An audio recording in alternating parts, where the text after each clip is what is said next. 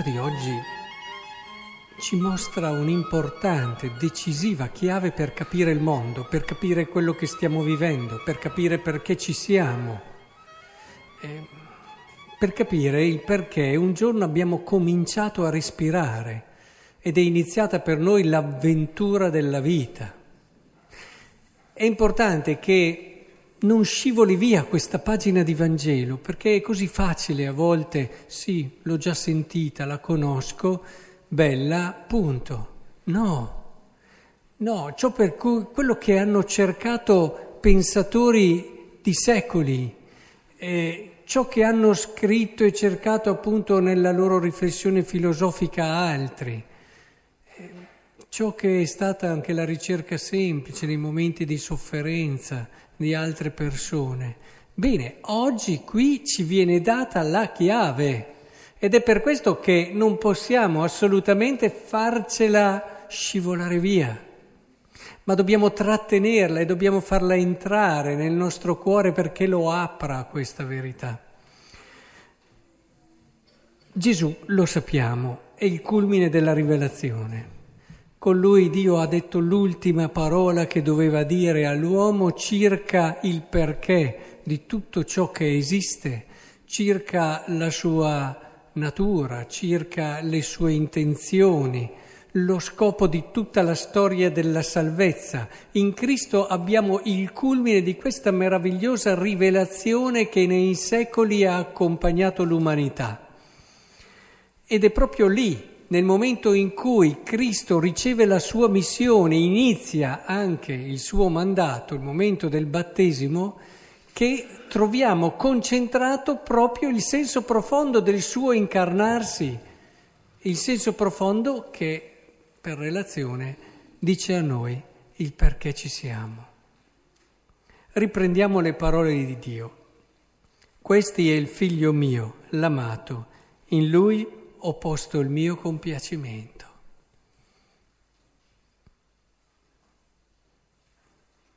È tutto qui? No, forse alcuni hanno pensato. È certo che è tutto qui. È certo che qui è spiegato tutto. Una cosa forse banale, ma una cosa che non abbiamo ancora capito bene, altrimenti saremmo già tutti santi. Cioè tutto è stato fatto, lui è l'amato. Tutto è stato fatto perché tu sei amato. Tutto è stato creato perché potesse comprendere che Dio ama, che Dio lo ama.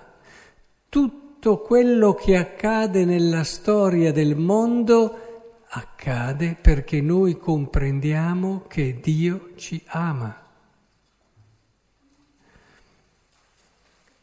E in noi è il suo compiacimento. Tutta la storia della salvezza è per questo. Tutto. Se vi domandate perché noi che cosa dobbiamo fare al mondo prima di tutte le altre cose, qua c'è la risposta. Noi siamo nati, abbiamo iniziato a battere col nostro cuore, abbiamo iniziato a vivere e la nostra vita è lì nello scoprire quanto Dio ci ama. Eh sì, perché solo così potremo avere l'energia e la forza di amare e in questo essere amati e amare si racchiude tutto il senso profondo di una vita. Al mattino io amo molto quei, quei programmi che mi aiutano a organizzare la giornata con le varie attività e a metterle in fila, eccetera e questi ti possono dare un aiuto. Però non mi dicono la cosa più importante, che tutte queste attività, tutto quello che mi accadrà oggi ha senso perché mi deve portare a fare l'esperienza di Dio che mi ama, di Dio che mi ama. Questo me lo dice la preghiera del mattino che faccio, sì, quello sì. È la preghiera del mattino che orienta già la mia giornata e mi dice tutto quello che oggi vivrai sarà per fare l'esperienza di Dio che ti ama e ama proprio te. Guarda l'universo quanto è grande, ma Dio ama proprio te, proprio te. tu sei mio figlio l'amato. Ora, tutto quello che ruota nel mondo ha questo scopo. Vengo da momenti con i ragazzi di un'esperienza bellissima, i Dolomiti, immaginatevi che panorami c'erano. Ma perché ci sono? Solo per delle leggi geofisiche riduttivo. Qual è l'orizzonte, il significato profondo di questa bellezza, se non ricordarmi che Dio li ha messi lì proprio per me?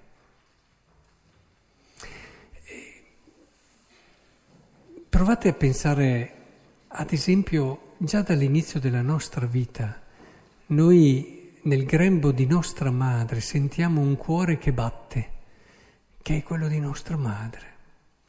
E già avvertiamo che quel cuore lì batte per noi e vuol farci capire in questa esperienza così profonda e radicale che Dio ci ama. E al momento in cui nasciamo, che le braccia di nostra madre ci stringono al suo petto e, e, ci aiutano a capire che siamo per lei la cosa più preziosa al mondo, non abbiamo ancora magari l'attività razionale per poterlo tematizzare, ma a livello affettivo, emotivo, questo lo percepiamo benissimo anche se siamo appena nati e noi sentiamo di essere il suo universo, il suo mondo, da lei amati. E così in tutta la vita, le esperienze della vita, un genitore e una famiglia ci fanno capire quanto siamo amati da lui. Pensate a una madre che non sta mai a contare le ore che dà per i suoi figli, mai. E non sta neanche a contare quanto dà e, e ci si rende conto e lo fa, lo fa perché più, c'è proprio un bisogno profondo dell'amore.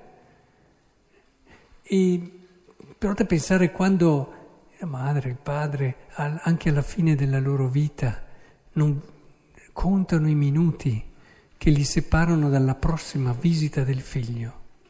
Ditemi voi se non è questo il senso profondo della famiglia e dei legami profondi che ci sono nella famiglia, se non farti comprendere e sperimentare cosa sia l'amore e l'amore di Dio per te.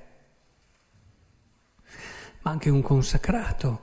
Un consacrato ti aiuta a capire questo, ci dice un consacrato, la tua vita è talmente importante, è talmente preziosa, è talmente amata che vale la vita di un altro, che rinuncia e si consacra e si dona totalmente per Dio e per te. E nella sua vita il consacrato ti ricorda quanto sei importante, se lui è disposto a rinunciare per te. Ora, in tutto quello che accade ogni giorno c'è questo filo conduttore, che è quello per cui, come dicevo, pensatori hanno perso, hanno cercato, quello che eh, chi non ha trovato purtroppo ha perso anche proprio il gusto del vivere. Anche situazioni difficili, situazioni di prova, ci vogliono far capire quanto Dio ci ama situazioni di difficoltà, di malattia. È proprio lì che capisci cosa vuol dire amare qualcuno. Nel momento della fragilità, se non avessimo momenti di fragilità, se non avessimo momenti di debolezza, probabilmente tante dimensioni dell'amore ci sarebbero sconosciute. È vero che quando ci si è non è facile, ma diventa impossibile se non sappiamo dare un senso, quello sì, ma se riusciamo a dare un significato, le vediamo, le persone che in situazioni difficili sono più serene di persone che hanno tutto, ma perché hanno trovato quella chiave lì, hanno capito che questa situazione è lì perché si sperimenti cosa voglia dire l'amore, così anche quando devi donare un perdono.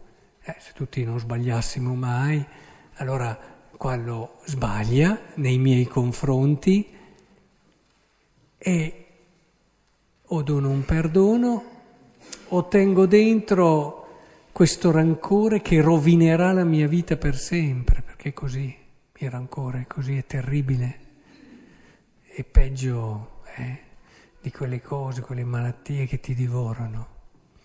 Ora, il perdono credo che sia una delle espressioni più belle dell'amore. Eh, io lo chiamo l'aceto balsamico dell'amore, nel senso che, sapete, per avere poche gocce di aceto balsamico quanto tempo, quanta lavorazione. Ecco, anche l'amore ha il suo balsamico, che sono i gesti di perdono. Quanto lavoro, quanta pazienza dentro se stessi, perdonare un perdono che sia sincero.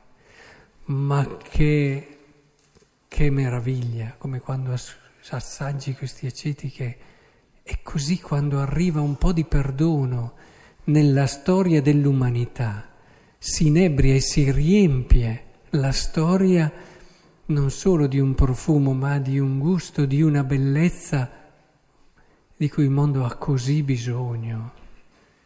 Eh, se abbiamo bisogno di giustizia, abbiamo ancora più bisogno di perdono. Eh sì.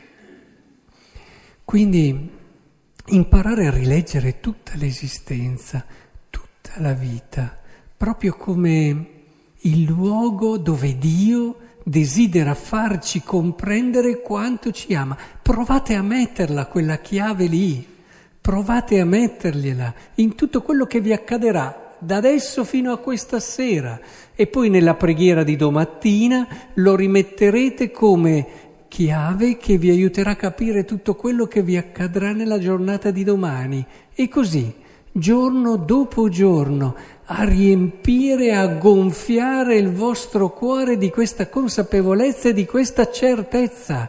Non ci sarà situazione per quanto dura o difficile che non possa trovare, guardando al mistero di Cristo, questa chiave d'amore. Io vi auguro davvero di viverlo, in modo particolare a questi ragazzi. Sapete cosa vuol dire fare la prima comunione?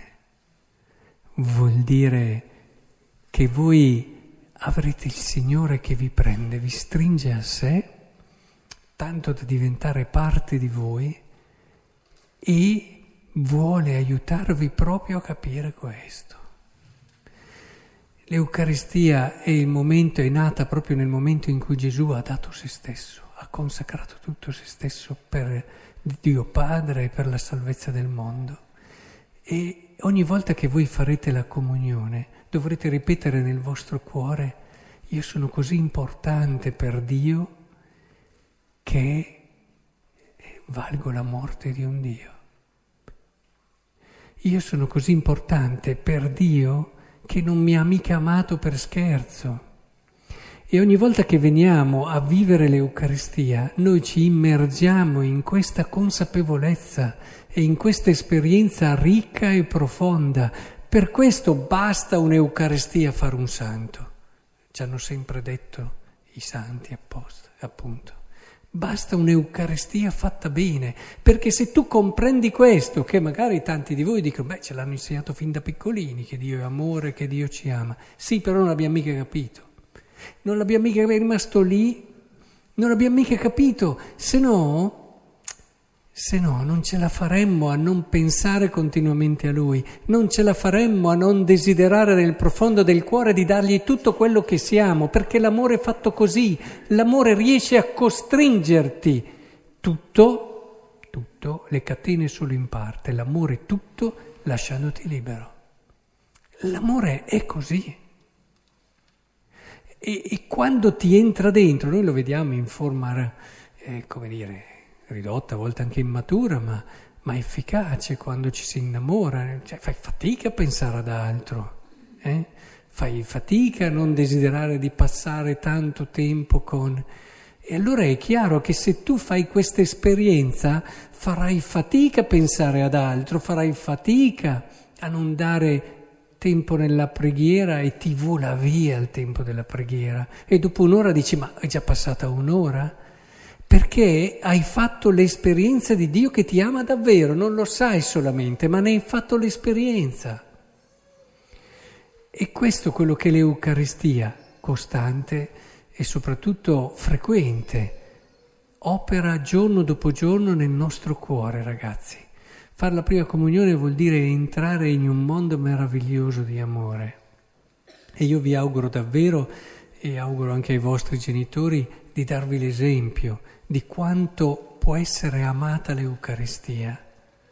Non limitatevi al precetto festivo per venire a messa, eh, ma cercate davvero di coglierne il senso profondo dell'Eucaristia, di quanto sia ricca, di quanto sia bella. E, e, venite quando c'è la possibilità di fare l'Eucaristia, è come se vi dicessero sì, insomma io quando rispetto il protocollo mi sento già a posto, ma che amore è? Che amore è? Ora io vi auguro davvero di viverla con intensità, di trovare nelle vostre famiglie un esempio già nelle relazioni che dicevamo di amore e, e cercatelo lì il senso dell'Eucaristia, ve lo insegnano i catechisti, ma tutto l'amore che vi hanno donato i vostri genitori è la prima catechesi sull'Eucaristia. Tutto l'amore che avete ricevuto da loro, gratuito, senza misura, senza stare a pesare quello che vi hanno dato, è la prima catechesi sull'Eucaristia. È una catechesi molto efficace, tra l'altro, che vi rende capaci di comprenderlo. E così insieme porterete l'Eucaristia sempre più al centro delle vostre famiglie. È una famiglia che ha al centro l'Eucaristia.